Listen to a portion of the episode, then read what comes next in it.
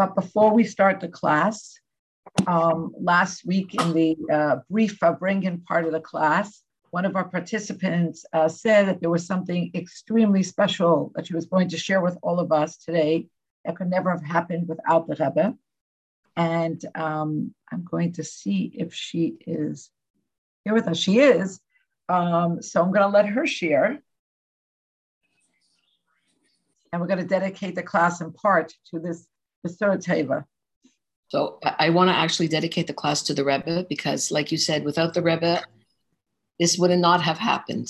There's that's for sure. That my granddaughter Hannah Poulter became a, a Kala last night to Mendel Greenberg from Crown Heights, and his aunt, I don't know if she's on yet, uh, Miriam Lipsker is his aunt, and so I just have no words. I'm that Hashem brought us to this day.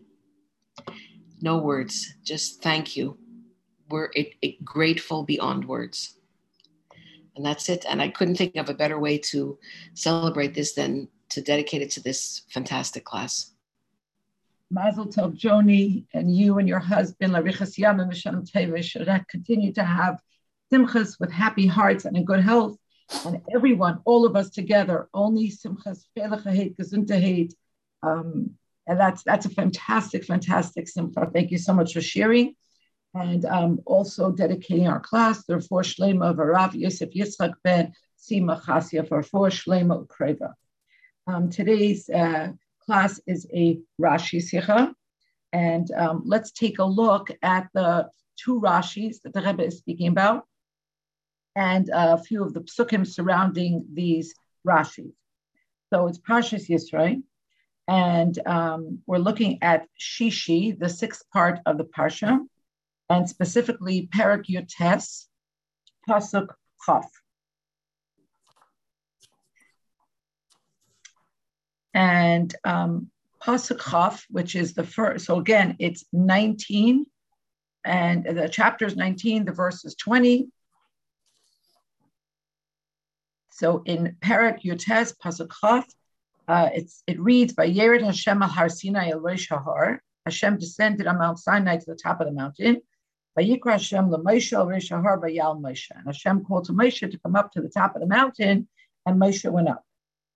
And then we have um, Pasuk Chaf Aleph, Chaf Beis, Chaf Gimel, uh, where Hashem uh, warns Moshe that he must warn the Jewish people uh, that they must not approach That they must put a boundary. Hagbel esahar b'kidashtoi. Those are the seminal words, uh, the last few words in Pasuk Chaf Gimel 23. Hagbel esahar b'kidashtoi. Set a boundary around the mountain and sanctify it. Now, if you look at Rashi Chaf, Rashi says on the words by Yered Hashem Halar Sinai, Yachol, you might assume Yored Olav Mamash, that Hashem literally descended on the mountain. Talmud Leimar, the Torah therefore states, Himir Hashemayim Dibarti Imochem, for I spoke with you from the heavens. And we're going to look at that pasuk in a moment. Melame, the Torah teach, the, the Rashi says these two statements taken together teach us Shehirkin Shamayim that Hashem lowered the upper and lower heavens, the Hitzion al Gabe Har, and he spread the heavens over the mountain, Kematza al Hamita, like a bedspread over a bed. And then on top of that, the Yarat Kisya covered Alayim, and the heavenly throne descended upon the mountains that were spread over the mountains like a spread would be spread over a bed. That's one Rashi. Then in Pasuk Chaf, uh, I'm sorry, Perik Chaf, chapter 20, we go to verse 19, Pasuk Yotes. And this is after the Aseres Hadibris are given, and after the Torah describes um, what the sites were. So look for a moment in Perik Chav, Pasuk Tes. And in that pasuk we read, "V'chol ha'am royim es hakolos v'salpidim v'eskol shofar." All the people saw the sounds, the flames, the sound of the of the shofar, the hahar ashing, and the mountain emitting smoke. Okay, so that describes what they saw. And then in Pasuk Yotes, Vayomer Hashem al Moshe, Hashem said to Moshe, Koisemer b'nei Yisrael, this is what you must say to b'nei Yisrael, Atem ri'isem, you have seen, Kimin Hashemayim dibarti imochem, that I have spoken to you from heaven.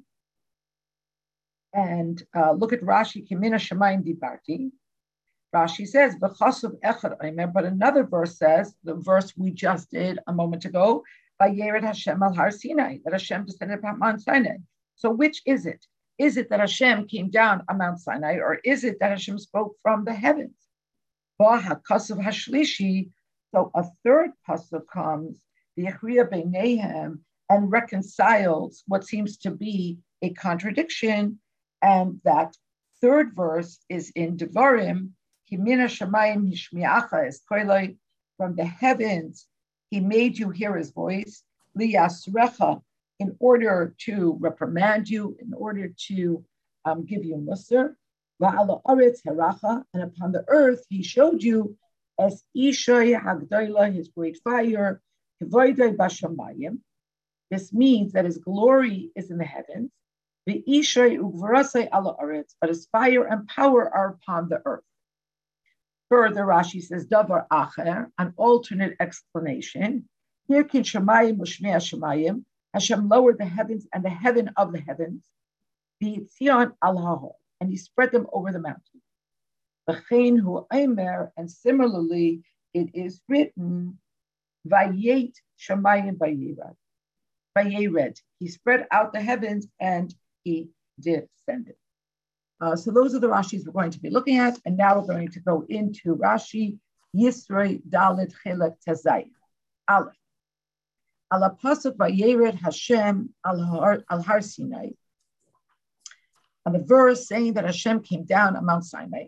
Here is Rashi, as we just read. Rashi comments, Yachol Yared Alav Mamash. You might think that Hashem actually came down upon the mountain. Talmud Leimar the Torah teaches us that there's another pasuk, Himina Shemayim um, in, in, in, the next parak, in, in a pasuk, it says, and I spoke to you from the heavens. And Malamed, so this teaches us, and um, and the Rebbe doesn't give us all the words, but we just did it, that Hashem um, folded or, uh, or, or, or bended uh, or lowered uh, the mountains, the, the, the heavens, sorry, the upper and the lower heavens, and spread them out on the mountain like a bedspread. And then on top of that was the Kisei HaKavod, the celestial throne. And that is how Hashem appeared. Okay, so that's the Rashi, Ubapashtas, Rebbe said, and simply speaking, Nira it would appear the Kavanas Rashi, the Yashiv is Hastira Ben Apsukim. The Rashi's intention is simply to reconcile what seems to be a contradiction. In our pasuk Perek Yutes pasuk Chof, it says Hashem came down on Har Sinai. So we take that at face value. It means that Hashem came down. And in the next Perek. Hashem says, I spoke to you from the heavens. So Rashi comes to reconcile and he says, well, it was a combination. But the Rebbe says, although this would appear to be what Rashi is trying to do here, for very for two very simple reasons, you really can't say this.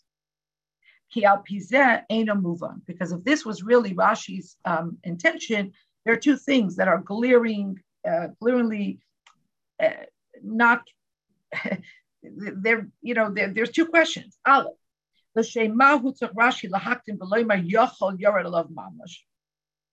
why does Rashi start with saying you might think that it actually means that Hashem came down when we know that Rashi is stylistically he is extremely careful with his words. He's extremely parsimonious with every word. So why not? Why doesn't Rashi get straight to the point and begin with his question? which is because of Echad Aimer Kimin Hashemayim, that there's another verse that says that Hashem spoke from the heavens. But that's not really the main problem. The main problem, the ikar, is Hastira Shabin Shnei Psukim Mitareres Rak Bepasuk Lahalan. the contradiction between these two psukim only arises this at the second puzzle in next in next era when it says Kimina Shemaim, they spoke to you from the heavens. In other words, the Ben the Mikra has no stira here. There's there, there's no contradiction here. Bim Kain, Lama Larashi Liyashiv Stira Zu, but Pasuk Didan. So why does Rashi feel compelled to reconcile this uh, contradiction that hasn't actually arisen yet at this junction when he could do so in the next parak? Ubefrat, and especially that on that very pasuk where the uh, contradiction arises, in fact, Rashi addresses this seeming contradiction because of Echad Sinai, and he says we have this pasuk and we have that pasuk, and he gives us the reconciliation in the form of a third pasuk from the Eschana. And therefore, based on this on these questions, especially the second, we're forced to say, That although at first blush, this is what it seems Rashi is doing, Rashi's commentary on this pasuk in Perak Yutes pasuk Chaf is not a commentary on the seeming contradiction. but rather in this very pasuk, before you go to the next parak and you learn that other pasuk. The reason Rashi addresses it here, and the reason Rashi addresses it by beginning with the question, Mamash, do you think that it really means, can you think that he actually came down? Is because there is something about this pasuk that arouses a safek, a doubt. Im Yared Alav Mamash Im Lav. If God, if Hashem actually came down on the mountain or not. The Kevan Shemikani Efshalachriya B'Safek And because from this pasuk itself, which which um, makes the doubt arise, we cannot we, we, we can't answer that doubt. We don't have a we don't have a resolution.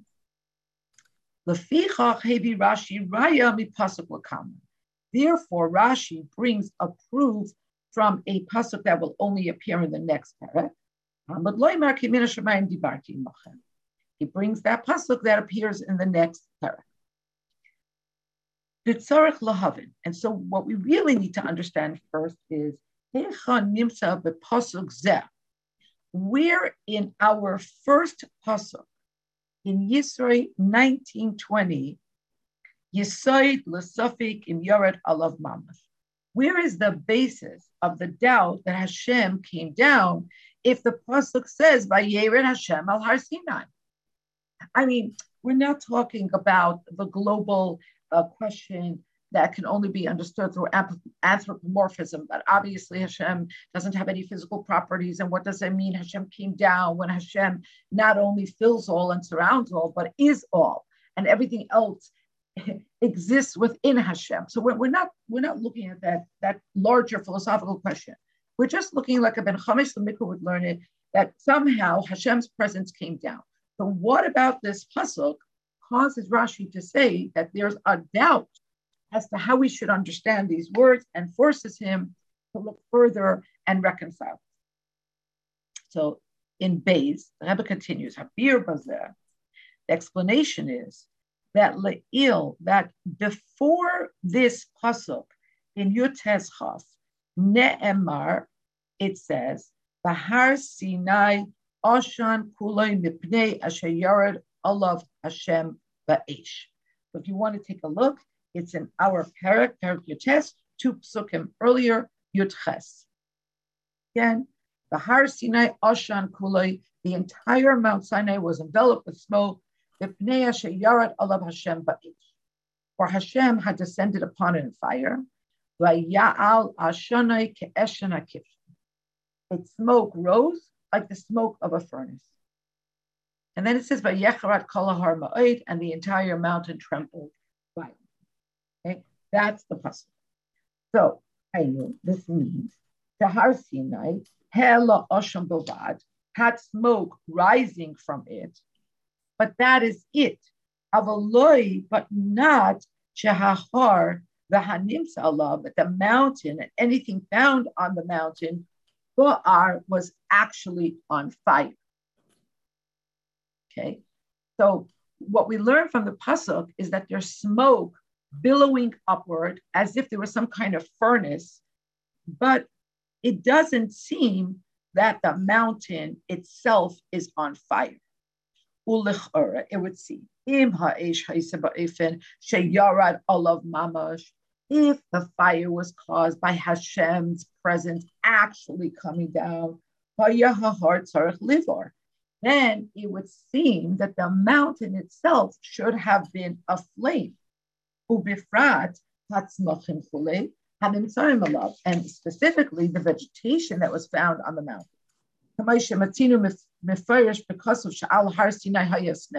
Like we find specifically earlier in the Chumash, if you take a look in Shemais in Paragimel, Pasuk Aleph Beis, this is when uh, Hashem appears to Moshe in the sneh, in the burning bush. So we we we know what a bush look looks like when it's aflame, when it's burning.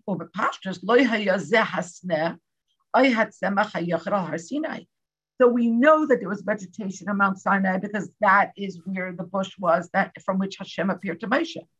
Now, the Pashtos, it would seem simply that if there's one bush there, there's more than one bush there. There's additional vegetation. So there should have been stuff burning. And the Rebbe says, Amnam Shahar Loibar You might say that the fact that the mountain itself was not a flame, that it itself was not burning, but rather that there was smoke rising, was a miracle. Aval, however, the Shema yes and But the Rebbe says over and over and over and over, quoting the Gemara, that Hashem doesn't make a nes just for no reason. So, what would be the reason for that nes? We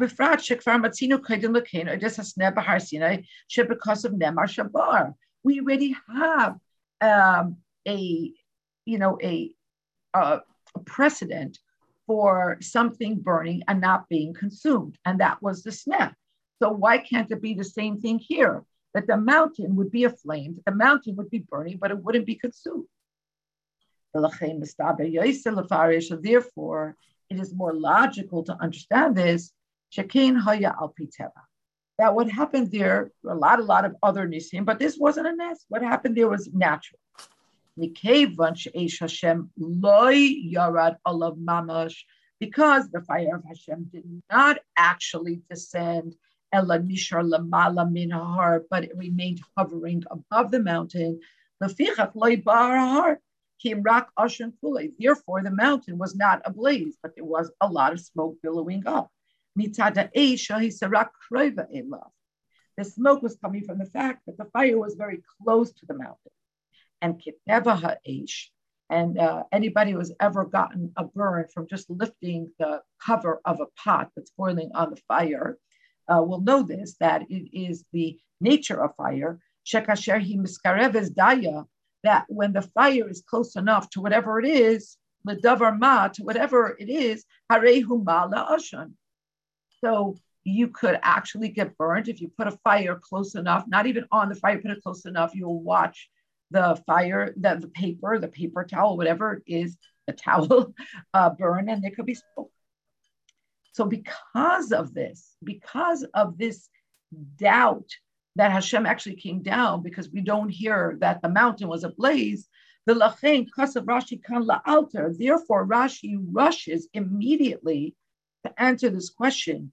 Yachal yared alav mamash. When it says Vayered Hashem al Har Sinai, since the mountain is not ablaze, Rashi questions, can it actually be that Hashem came out, came down completely? From the psukim that surround this pasuk, there arises doubt if Hashem actually came down or not.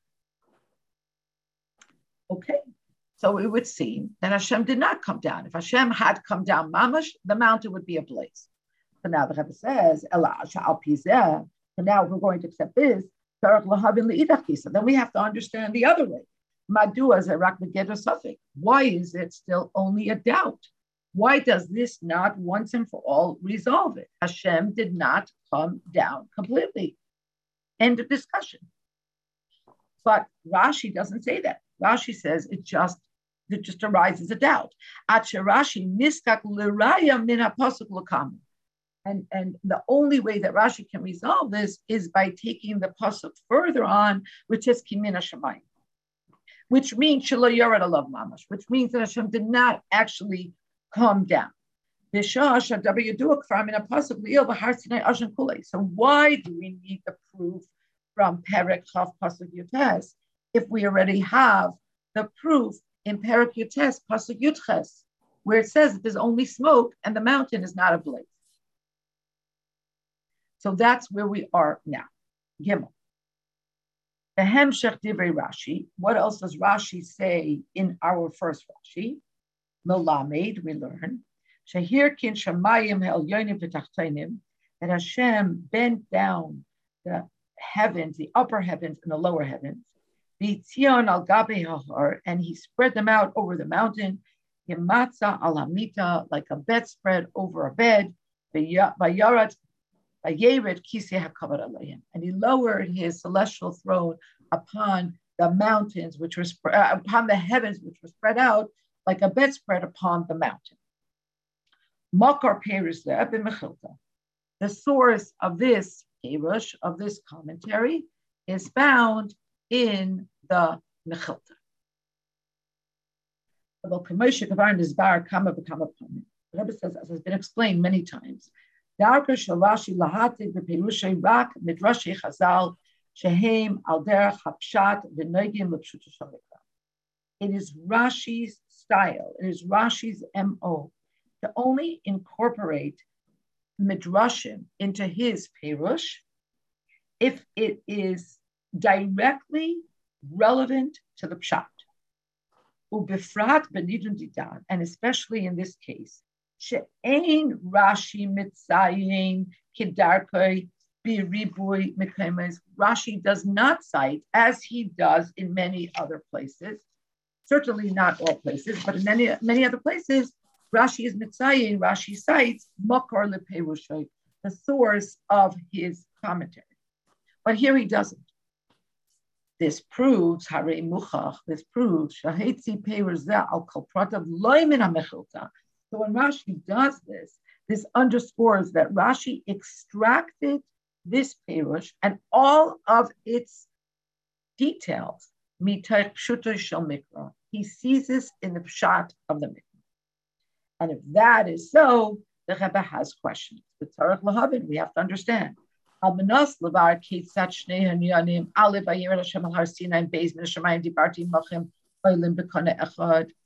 In order to resolve the seeming contradiction between one pasuk that says Hashem came down on the mountain and the other pasuk that says from the heavens I spoke to you.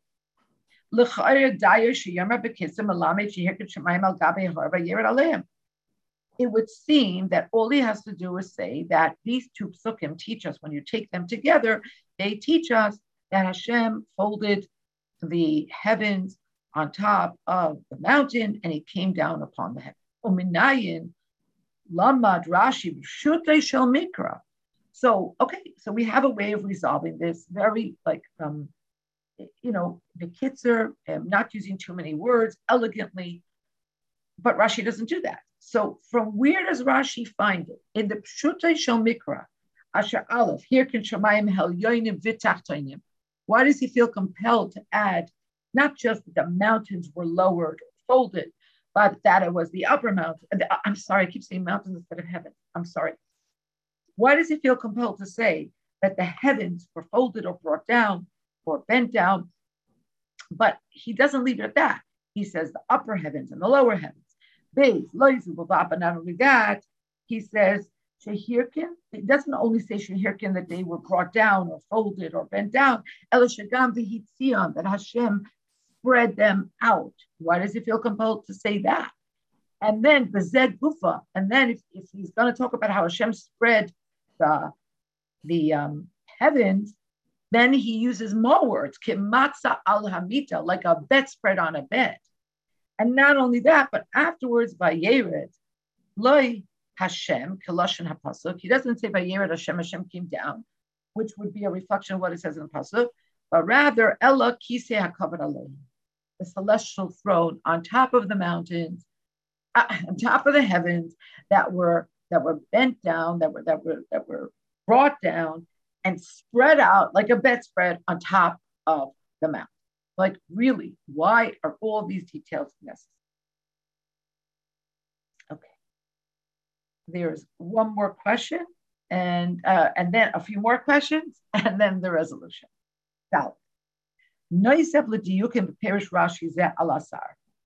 On top of the specifics, the four specifics that the Rebbe has just delineated on this Rashi. Let's just review that Rashi doesn't just suffice to say Shemayim, but he says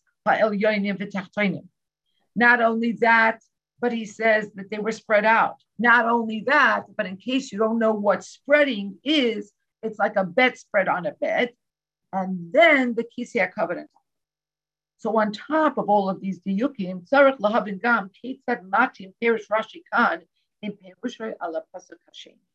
Now we need to analyze, we need to compare and contrast Rashi on this pasuk and Rashi on Peret Chav pasuk Yotes. That pasuk is Kimina Shemaim Dibarti Imachem. I spoke to you from the heavens. What does Rashi say there? The Sham Piresh, Rashi over there says, because of Echad Oime Vayer Hashem Har Sinai. We have our pasuk. Rashi says in Peret Chav pasuk Yotes. Says Hashem spoke from the heavens. We have another pasuk in the previous parak that says Hashem came down on Har Sinai. Hakasav Hashlishi, we have a third pasuk in Devarim, Bechriya Beinehem, and resolves this contradiction, which says, Min Hashamayim Hishmi'acha es From the heavens, he let you hear his voice, the Yasrecha to discipline you. Va'al ha'aretz heracha es And on the earth, he let be seen his fire, Agdoila, his great fire, his glory, so his, his, his great fire. His glory is in heaven. The Isha ala and his fire and his strength is upon the earth. That's one thing that Rashi says. And Davar Acher, second, is an abbreviated version of what he did in our first Rashi. Here can Shemayim, Hashem bent down the heaven, and the heavens of the heavens, the alahar, and he spread them out on the mountain. The Chenhu Aimer, and like we have a pasuk Tehillim, Bayet Shemayim Bayevet. He bent the heavens and he came down. Vitamua. The Rebbe says this is a wonder. This makes us question. The pasuk done in the first in our first pasuk, that is in Perak Yotes pasuk Chav, Hevi Rashi Rakas Perush Hirkin Shemayim. He only brings one perush, which is about the bending and the spreading of the heavens upon the mountain. Masha but in the second instance, where it seems to be discussing the same thing, but from a different perspective, that Hashem spoke to them from the heavens. Aleph, Hevi Oy Perush, he brings another perush, which is a third pasuk from Devarim.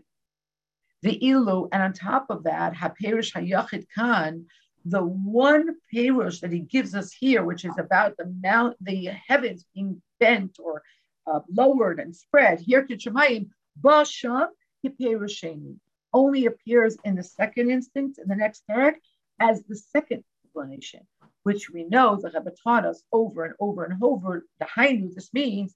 If it comes as the second perush, it's not the main perush. Lefi It's not the first perush. It's not the main perush according to So that's one thing that we're puzzling over. We also have to understand the.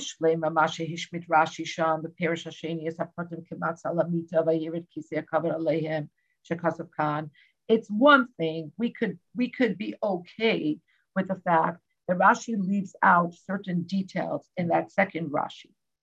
he leaves out the details that the, the heavens were spread out like a bedspread on a bed, and that Hashem came down on a celestial throne, which he wrote here.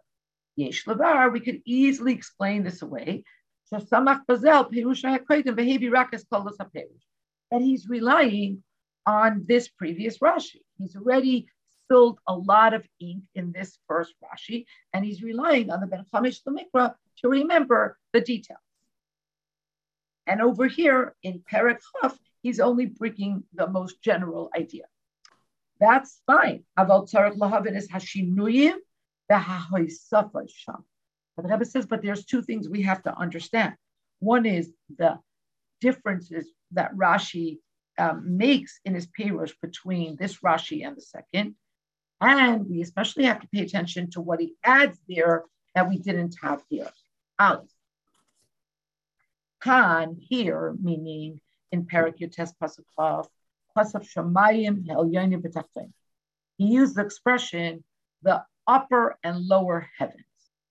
The Sham, but in the second instance, in Perak Chav Pasuk Yotes, he used the expression Shamayim Ushmei Hashamayim, the heavens and the heavens of the heavens. What is the difference? Bays. Sham over there, meaning in the second instance, Paisif Raya Minakasov.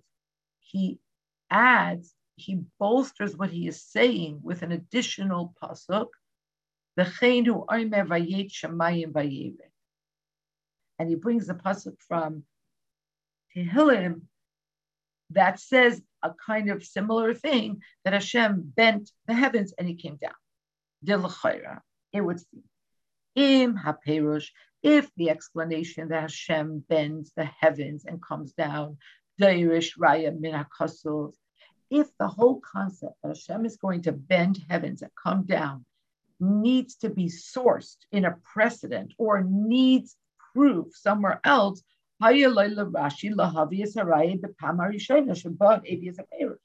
Rashi should have brought this pasuk from Tehillim in the first instance. Why would he bring it in the second? And Gimel,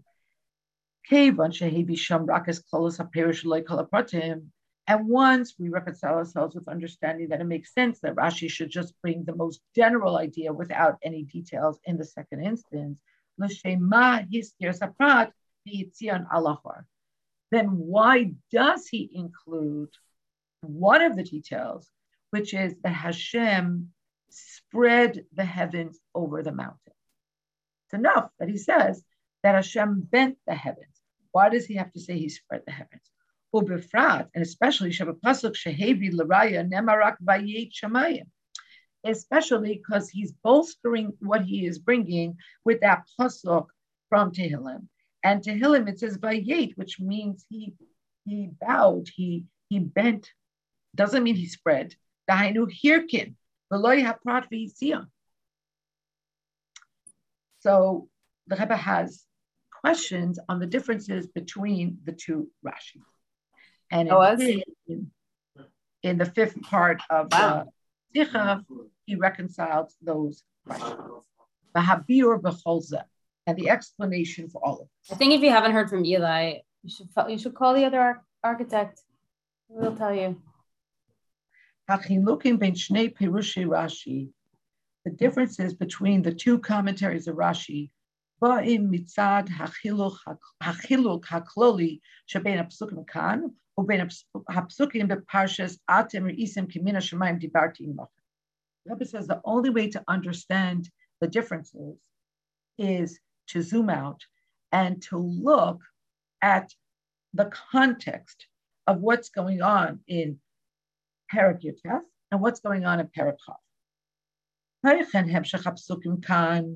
the um, the continuum of psukim that follow the pasuk that we stopped on, which is pasuk chaf, who tir yiridas underscored yiridas hakadosh baruch al Sinai ba'ifin galu inko, is a description of how Hashem came down on the mountain in a revealed way for all to see. That's the context in Perak How do we know this? Because if you look at the psukim, you see how much emphasis there is on the mountain itself becoming sanctified. And because the mountain became holy, he. Be very, very careful for approaching the mountain. You shouldn't even touch it with your hand. The nation could not go on top of the mountain. And then the Torah tells us, you must put um, boundaries um, around the mountain and you must sanctify it. It is a lot of emphasis on how the mountain itself becomes kind of radioactive area and it cannot be approached. So it's really all about how Hashem's Shechina, Hashem's presence saturates the mountain. The lachain, and therefore, Hutzach Rashi lahavi raya min apasuk min hashemayim shelo yarat alav mamash. And therefore, Rashi felt compelled, even though there is not yet a contradiction between this pasuk and the pasuk in Parakaf. That's not what drives Rashi. The contradiction is not what drives Rashi. Rashi feels compelled to explain a contradiction in that in in the context itself, which is on one hand it seems that by Yerid love Mamash, how, why does it seem that way? Because there's so much emphasis on the mountain itself becoming sanctified. On the other hand, we have a pasuk Afal Pishanema Bahar Sinai Rak Oshan Fully. At the same time, we have a pasuk that tells us that the mountain is smoking like a furnace, but not burning. The mountain itself is not ablaze. That is the contradiction that Rashi is addressing.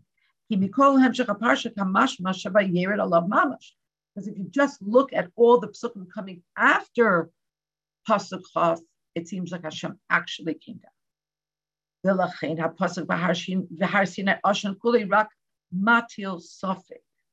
And therefore, that earlier pasuk Yudches that talks about the smoking inserts a doubt. The default would be that yes, that should be taken literally because of everything that follows in all the psukim. But because earlier it says that it was only smoking and it wasn't a blaze, this creates a doubt. It inserts a doubt in Yarat Olav Mamish, if Hashem actually came down, Mamish.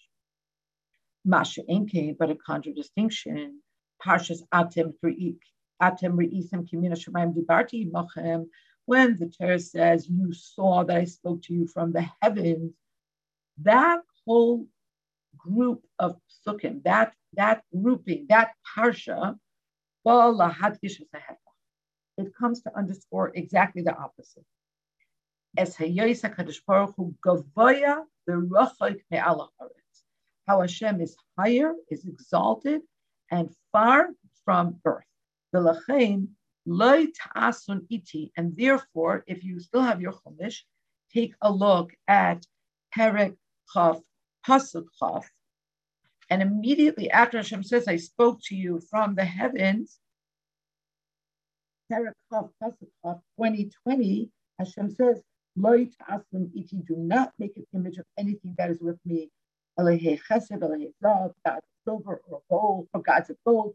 You must not make for yourself. In other words, I am aloof, I am transcendent, I am far from you, and don't even think that of concretizing me in any way. and and and the Rebbe underscores the words Hamashamshim lefanai b'maray.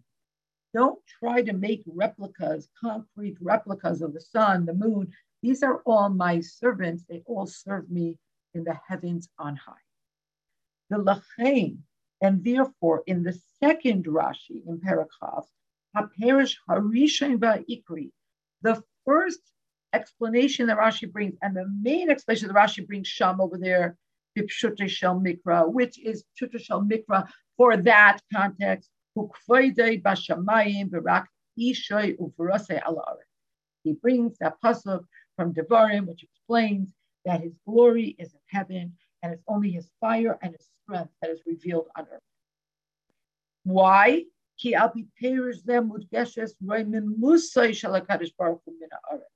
Because through this pasuk, is underscored Hashem's exaltedness, Hashem's distance, Hashem's aloofness from the earth, from the world. That Hashem's glory did not come down, but remains Masha Enking, in contradistinction,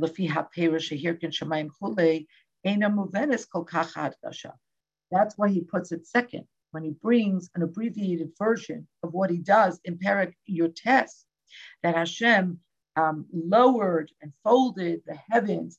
From this, you would not understand that it's underscored that Atem Isim Kimin Hashamayim Dibarti that Hashem is primarily in the heavens. That he spoke to them from a place that is very high and very far. Shamayim. Why? Because that second part of Rashi, Adarabba, on the contrary, underscores Hashamayim Yordu ala Aretz al that the heavens came down. So, um, just to, to, summarize, in the first parak, parak has the context beckons and, and, and uh, forces Rashi to underscore the way in which Hashem is up close and personal. Whereas in Parak the larger context leads Rashi to underscore the way in which Hashem is transcendent and aloof from the world. Yuvan gam hatam shekan kasav Rashi hirkin shemayim hel yoinim v'tachtoinim. But in Perak Rashi uses a specific term to refer to the heavens, and he calls them the upper and the lower heavens. Visham, in the second instance, in Perak Chav, he uses the term Hirkin Shamayim Ushmei Hashamayim, that Hashem lowered the heavens and the heavens of the heavens. Why does he do this? Because, again, he's trying to paint a picture he's he's using terminology that is evocative and that is pregnant with meaning. Kavanas Perish Rashi Khan in Perik Yotes, intention is he levar aparsha who you read as a Kaddish Baruch Hu halachar. Here it's all about how Hashem came down. Aval ba'efen she'ena bestira el kimina. The only thing he has to explain is that it's not a contradiction to what it says in the next parak that Hashem's voice was heard from the heavens. And it's also not a contradiction to Pasuk Yudches, where it says, Bahar Sinai Oshan, that the mountain is smoking but is not ablaze. But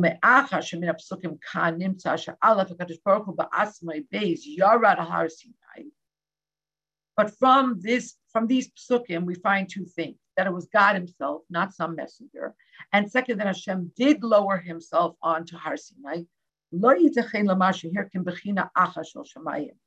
we can't say that Hashem just lowered one aspect, one firmament. And if you ask me what firmament means, I must admit I don't understand, but it is a word that's used in English to explain the different, I guess, levels, the strata of the heavens. So the Rebbe says it doesn't fit to just think that the Torah tells us by Yered al Har Sinai and this is Hashem himself who came down, that is only one aspect of it. Stam.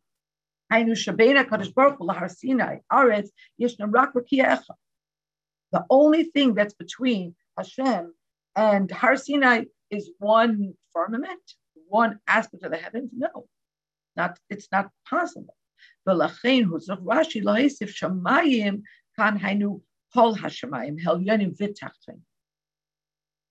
In other words, it's not that Hashem was separated from the mountain by some, again, none of these terms really apply, but it wasn't just like uh, thin separation. It wasn't saran wrap that separated Hashem from the mountain.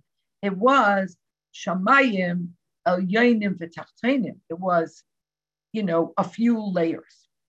The cave on because of Kanhu Yerida, and because the larger context is about Hashem going down, Nakat Rashi, loy lashon hakasuv shamayim u'shmei shamayim.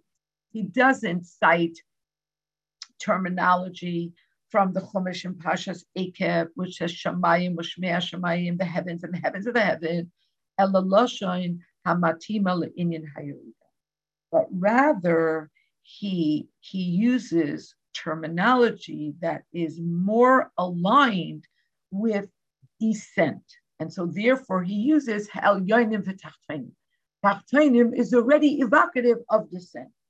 Lower heavens already makes your mind go in that direction. Masha Enkain, Sham, in contradistinction in Parakhov, Kavanas Rashi Lavaris Hadbasha Kimina Shamayim. But in the second Rashi, in the later parak, Rashi's focus, he underscores how Hashem is in heaven. Yes, he's in heaven, but it doesn't contradict what it says that he came down on Mount Sinai.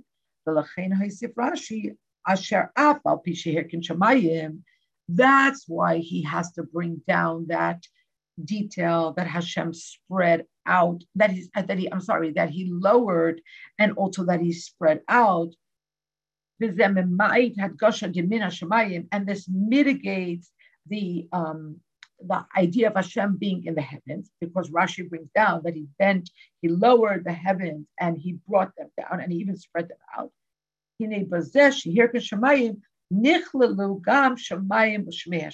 At the same time, Rashi doesn't use terminology like he did earlier that evokes descent, but rather terminology that evokes distance, transcendence, aloofness, shamayim ushmei shamayim, the heavens and the heavens of the heavens. So this um, enlarges, this, this underscores the Roimimus Hamakim, the exaltedness of where Hashem is, Shemimenu from where Hashem spoke. So in other words, Shamayim al Yoinim evokes descent and it mitigates the distance between Hashem and this world. And in the second Rashi, where Rashi wants to underscore that Hashem is removed, he uses terminology that underscores this remove, underscores this distance, this transcendence, and he uses Shamayim, Ushmei HaShamayim, Shahaya Me'al Gabe Shmei HaShamayim, that Hashem spoke from on top of the heavens of the heavens, Avol Kafish Hanim to Allahor, but still as the heavens were found on the mountain. Zion. Kevon Shahahem Shecha Parsha Kanim So Hashem Omer Haya Ba'ifin Shekadusas Hashkina Hayes Alahar Ad Kedei Vikidash Deyasahar. Because in our first instance, that is in Perak Yotes Pasukov, the context, the continuum of the Psukim, again, underscores descent. It underscores how Hashem's presence um, caused the mountain to be completely transformed. It became sanctified, and they had to set up a whole system of protocols so people would not touch the mountain, come too close to the mountain. So to describe this, it's not enough for Rashi just to say that Hashem brought down the heavens. Not enough.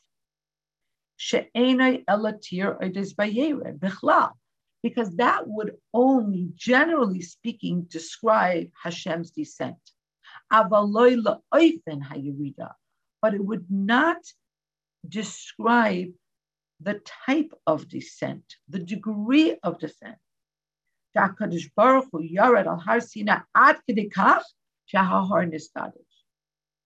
So simply to say, here can Shamayim, that Hashem bent or bowed or brought down the heavens, would not suffice to explain the degree of descent to the point where the mountain itself becomes transformed by the holiness. And therefore, Rashi is compelled to say that Hashem spread the mountains on top, uh, sorry, the heavens on top of the mountain. And what does he teach with that? Shahayu Hashemayim munochim al hachor. What's the chiddush here? We could, Rashi could have said that Hashem brought the heavens down but they still could have been at a distance of a few billion miles from the mountain. Therefore, Rashi feels compelled to say that Hashem spread the heavens atop the mountain. And even if he said that he spread them on top of the mountain, there could still be distance between the heavens and the mountain. Therefore, he says, kematza al hamita, like a bedspread on a bed. Asher hamatza ena davar nifrod hachashuv ve'ena ela And a bedspread is never considered independent from the bed. I mean, like, you know, when you're going to list your items for an estate sale, you're not going to list like bedspread. You're going to put the bedspread on the bed and you list the beds. What Rashi wants to underscore here is that Hashemayim, that the heavens. The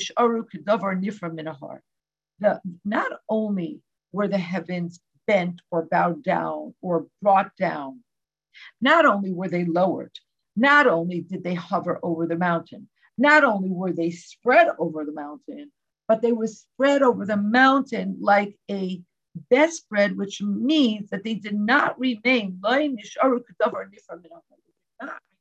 separate from the mountain. They became the spread over the mountain. And that explains why the Kedusha of the Shechina saturated the mountain itself. Masha came, pasuk Kimina Shemayim, but in in Perikov, Pasuk Yutes, when it says Kimina Shemayim, I spoke to you from the heavens.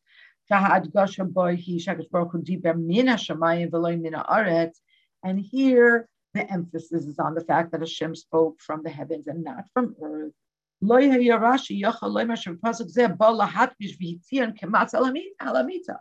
Here it does not jive, it's not appropriate for Rashi to describe Hashem's presence and the, uh, atop the heavens and the heavens spread out like a bedspread on top of the mountain.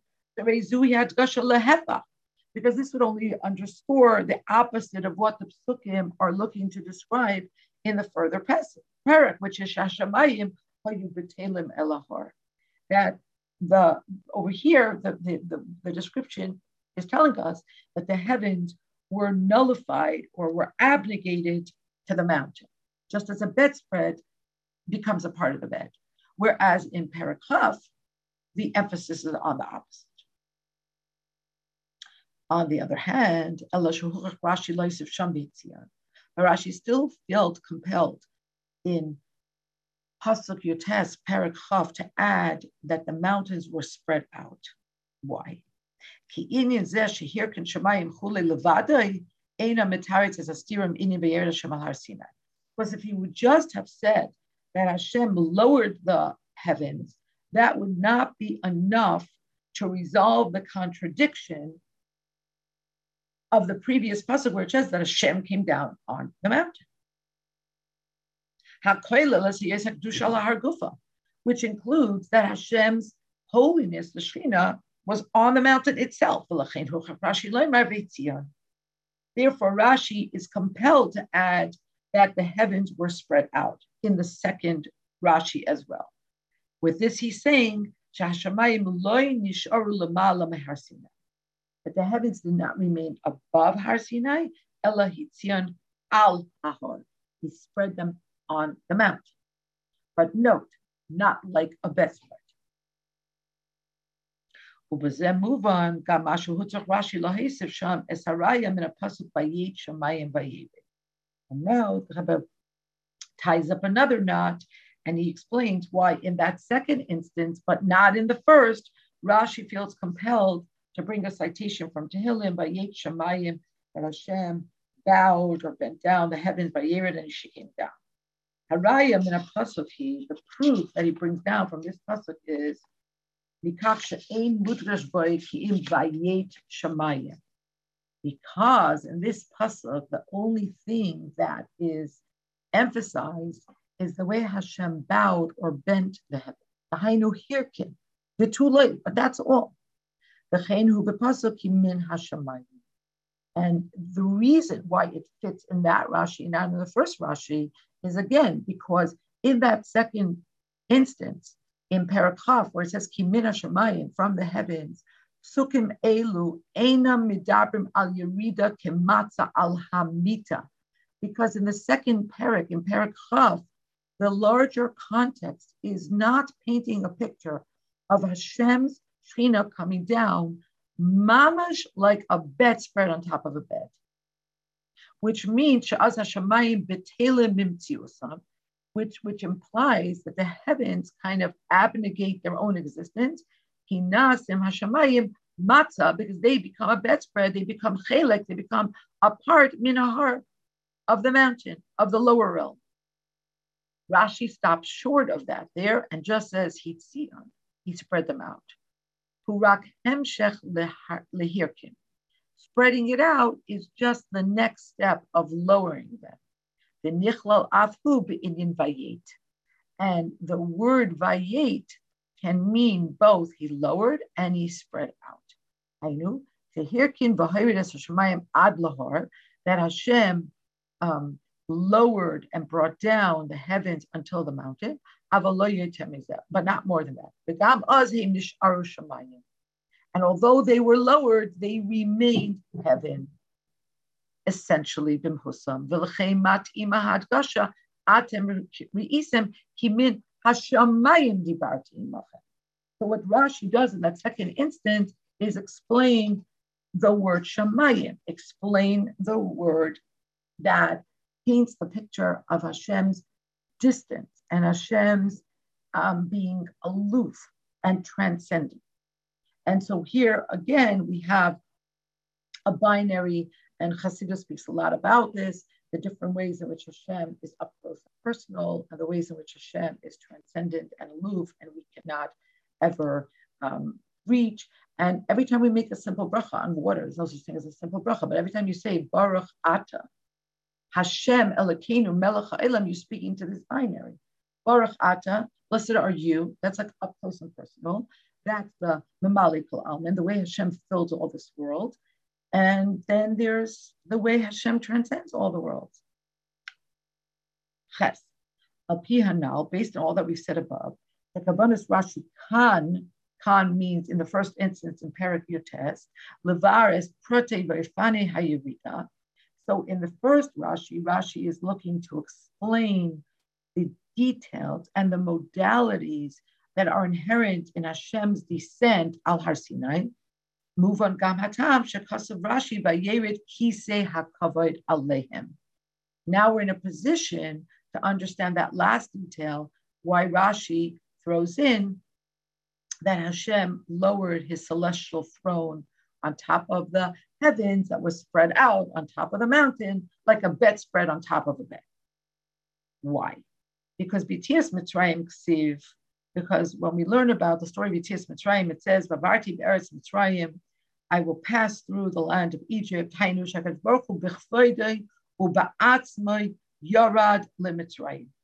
We learn, and as we say in the Haggadah, we underscore that it was Hashem himself, Malach, Saraf, it was Hashem himself who came down to Mitzrayim.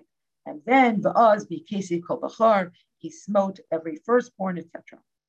And still in all, even as it's underscored that Hashem himself came down, we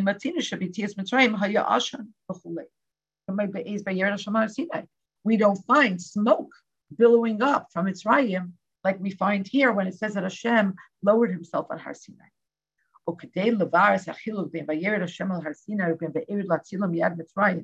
so, in order to explain the difference between what happened in Har Sinai and what happened when Hashem came down to Mitzrayim, Rashi Vayered Kiseh HaKavod Aleim. Rashi is um, careful to add that Hashem came down on his kisei HaKavod. What does this add? The kisei, a chair, moira al hisyashvos, krios, begadlos, ubefrat HaKavod, umelucha. Because talking about a chair, a throne, adds two dimensions. One is kfiot, that this is not something that was temporary that this that this wasn't extremely transient and ephemeral. It was kfiyat. It was it was something that Hashem established. He was, he was there for a while. You know, when you walk into a room for a little while, you don't need a chair. If you're gonna be there for a few hours, you need a chair. And the other thing is that a throne always evokes the image of melucha, of, of uh, monarchy, dainu. This means. It means that Hashem um, installed himself on top of Har Sinai, not in a very ephemeral way, but, but in, in a way of his yashvos, he, to settle.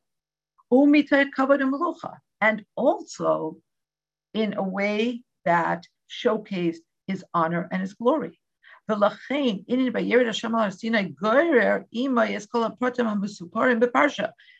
therefore, because Hashem came down in a way of his yashvus ukfiyus umelucha, because he came down for not just a hot second, and because he came down in a way of his glory, therefore it caused all the other things that we learned, how the mountain became holy, and and uh, and how the Jews had to be so careful, etc. So now the Rebbe has answered all the questions that he raised. And now in this last part of the Sikha, uh, he brings us a little bit into the terrain of Kabbalah. Mina in Yonim Muflaim. In, in, in some of the Rashi Sikhas, the Rebbe says that there are in Yonim Muflaim, wondrous aspects that are found in Rashi, Al Derech Haremes Bahasoich Perish Rashi, that are um, of the four ways of understanding the Torah these are in inyanim that are found in Remes and that which is only alluded to, and the Said, the esoteric, the secret. The Rebbe points out like this: Hachiluk Hanal, the above stated difference that we have explained at great length, that was taught us at great length. Rashi Hanal, the fact that in Perek Yotes we're talking about Hashem's immanence and in Parakhov, we're talking about Hashem's transcendence. And this is reflected in Rashi's Pirush. Are you hearing a lot of noise? I, I apologize. There's some kind of construction going on. Luckily, just started now. Are you not hearing it? Excellent. Okay. If I scream, it's because I'm trying to hear myself. I apologize. Okay. So in Parakutes, Shakan Mudgeshes Hayurida, here it talks about how Hashem came down, his immanence, but of course, we still have to be talking about shamayim. Hashem didn't come down in a way where it's like not upon the heavens. Yordu, which is why the heavens have to come. That's that's in Perak Yutes. Visham in Perak Chav, Hadgasha he kimin hashamayim dibarti imachem. There, the the the emphasis is on Hashem's transcendence, that He spoke to us from heaven, lamaila mina aretz, higher from the earth, ella shashamayim to hear. But again, both in both places, they have to they have to nod towards the other towards the other aspect of the binary. So in the second, the heavens were lowered. Merumas bekach. So in this is is hinted, is alluded, Shapasad by Yered Hashem al Har Sinai, Okay, so you ready for this? So the pasuk that says Hashem came down in Har Sinai, who bekapitul yutes pasuk chaf. That is found in chapter 19, verse 20. The hapasuk yimina and the pasuk that says that Hashem is in the heavens, and from the heavens you heard him, is found in kapitel chaf pasuk yutes. Now, in Ha'ara 40, in footnote 40, the Rebbe says, I'm not oblivious to the whole controversy about how the chapters were divided and um, that they don't necessarily come from a Jewish source, the, the, the, the, the, uh, the chapter divisions and so on and so forth. But the Rebbe says, but because this became the way Jews learned Torah, and it was publicized and disseminated, and it's so many generations, and minig Yisrael Torah and what Jews do, how they comport themselves, what their custom is, becomes part of Torah. And the Rambam actually speaks about this, and he talks about minhagim of Bnei Yisrael and their not only their efficacy but their absolute potency. So therefore, the Rebbe says there is something very specific to learn from the juxtaposition of these two ideas and exactly which psukim we learn them from in the Torah. What do we learn? So, Al Kabbalah Yutes, the number 19, Kukidi Isa Bisfarim, as it's written in many Sfarim. It's the Gematria Shel Milui Shem Havaya Shem Ma. Okay, so let's explain. Um, so we know that there are multiple names of Hashem, and we know that the Shem Havaya Yud Ke Vav Ke is the Shem HaMefarish, etc., etc. And Al Kabbalah, this name comes to teach or embodies various energies depending on the milui. So what's a milui? So we all know that every word has a gematria. That's numerical value. The gematria of Shem Havaya famously is 26. Milui means the gematria of the word when you spell out each letter. So you would take Yud, and Yud becomes 20 because you have the Yud, the Vav, and the Dalit. Hey becomes 10 because you have Hey and Hey. However, there are different ways in which you could spell each one of these letters. And depending on how you spell, spell out the milui of each letter, you're going to come to different gematrias. So in Shem Havaya, you have Shem Ma, Shem Ban. So you have the way the gematria is 45. You have the way the gematria is 52. That's Shem Ban. You have the way the gematria is going to add up to Sag, 63. And you have the way the gematria of Shem Havaya is going to add up to Ab, Ayin Beis, 72. Here, the Rebbe is talking about the Shem Ma, 45. So he says that when you subtract 26, which is the default gematria of the Shem Havaya, from Ma, which is one of the miluyim, the milui that he's talking about now, you get 90. And what does milui speak to in general? What's the inyan of milui? Milui inyanoi bitui ha'ois b'dibur. Milui is all about how you actually articulate each letter. Articulation is about Gilui Hahelem, revealing what is hidden. Ubisferas, and when you talk about the Kabbalistic expressions or emanations of Hashem, Harezu Spheres Hamalchus. Malchus is all about Gilui Hahelem. Malchus is all about revelation of what is hidden, Hashem's presence. So Yutes is Malchus. V'ilui Chaf, hu Rashi Teves Keser. And Chaf is the first letter of Keser. And what is Keser? Keser, Shinyane Bechinas. Keser is always about that which transcends, just like the crown itself transcends the head. It hovers above the person. So again, Yutes is about malchus. It's about revelation. It's about immanence. Chaf is about keser. It's about the abstruse. It's about the transcendent. It's higher than Seder Shalshalos, higher than the causal chain of descent. Rebbe says,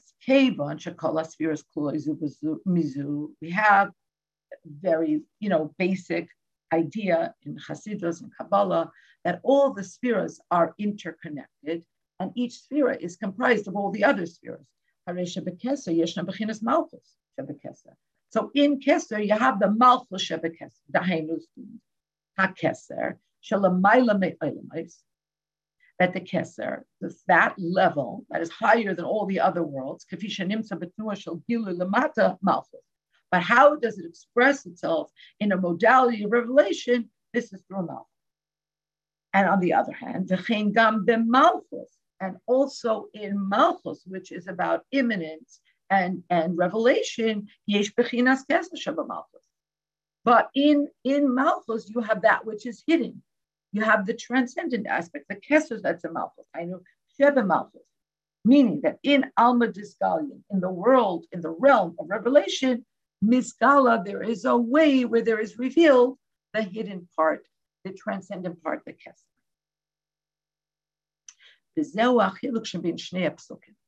And now we're in a position to understand on a much deeper level the difference between these two psukim. And because of the difference between the psukim, that's why the difference in the Rashi. Kapitel Yutes Pasukov. So when you're talking about Perek Yutes, the Perek of Revelation, the Perek of Malchus, but within Malchus Pasukov Keser, Prat. So that means that Keser, in this case, is a detail in Yutes. Okay, so transcendence is a detail in immanence. Moira al Keser Malchus. This is Sheba Malchus. This is the aspect of Malchus that remains transcendent. Who you read that Malchus. So that's why the energy of that parak, the, the content of that parak, the general vibe, I guess we would say today, of parak Yutes is Malchus, is about revealed expression. Ella Rashi but Rashi, which also has an Ityena Shel the wine, the deepest part of Torah, Megala Asher Yeridasu. But he reveals for us that even in this descent, in this parak that is saturated with the idea of Hashem descending, Ma Yeshba, what is also included in this descent? Hirkin Shamayim. There's the level of transcendence. There's the Shamayim which is Kesser Sheba which is a nod to Kesser Sheba the transcendent aspect of immanence of Malchus. The Ilu Kapitel Chas Pasuk. But when it comes to the next parak, Chas Pasuk you have the opposite dynamic. In this instance, the idea of Malchus Yutes is only a detail in the overwhelming energy of Chaf, which is Kesser. So Meira Amalchus Shebekesser and therefore, in the most general sense, the energy of that parak is min hashamayim, It's all about from the heaven, it's all about transcendence. It's all about how Hashem is exalted above this world, a whole idea of keser. And here too, Rashi reveals for us that we're not talking about a level of keser that is for itself and completely obfuscated, but rather that Hashem lowered the heavens, and we're talking about Malchus. We're talking about a revealed aspect of it. Yud. This also illuminates the deeper explanation Shebeperushay ala pasuk bayered, that when Rashi comments on the pasuk bayered Hashem alahar, pasav Rashi kimatza al hamita. Rashi uses the terminology like a bedspread on the bed. But in in Parakaf, on the words kimina shemayim, he he delete he um he doesn't include that because when you're talking about Keser Malchus, that Kesser is an aspect of Malchus, Shenyana Yurida Lamata, which is all about descent. Azagam Bekesser Shaba Shayeches Yurida Vislapshus Lamata. When you're talking about Malchus, even the most exalted point of Malchus, even the most transcendent aspect of Malchus, still has a connection to the idea of descent, and not only descent, but becoming enclosed in the lower realm. Ad kematza alamita. Like, metaphorically, a bedspread to a bed.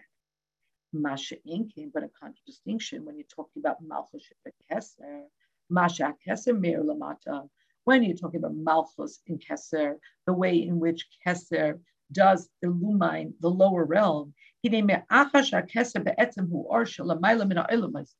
because Keser is essentially a level, is a light, is an energy that is higher than all the world, and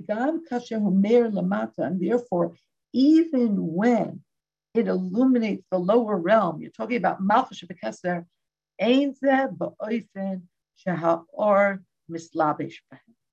it's never going to be in a way where this light actually becomes enclosed in the lower realms, but rather it remains transcendent, encompassing, aloof, hovering. It, it, it remains Shamayim. Um, so this is our sikha for today.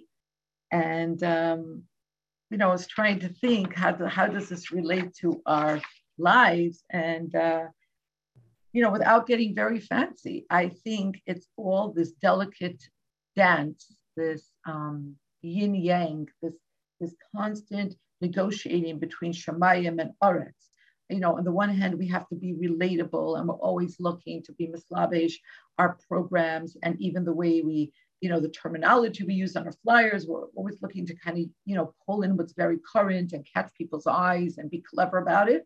And on the other hand, you know, we're dealing, we are an energy that hovers ever. And uh, there's no way that you can really be mislabish uh, who we are and what we are um, but it's kind of again this, this delicate dance where on one hand we, try and Vayer Hashem al not to wear Hashem, say the energy comes down, and sometimes it really looks like it's like a bedspread on the bed, like it's you know we're really really uh, nailing it in, in in how relatable and how of this world it seems, and yet we always and constantly remain in Shemaya and we remain ever aloof and above and uh, from, uh, from everything that we're dealing with.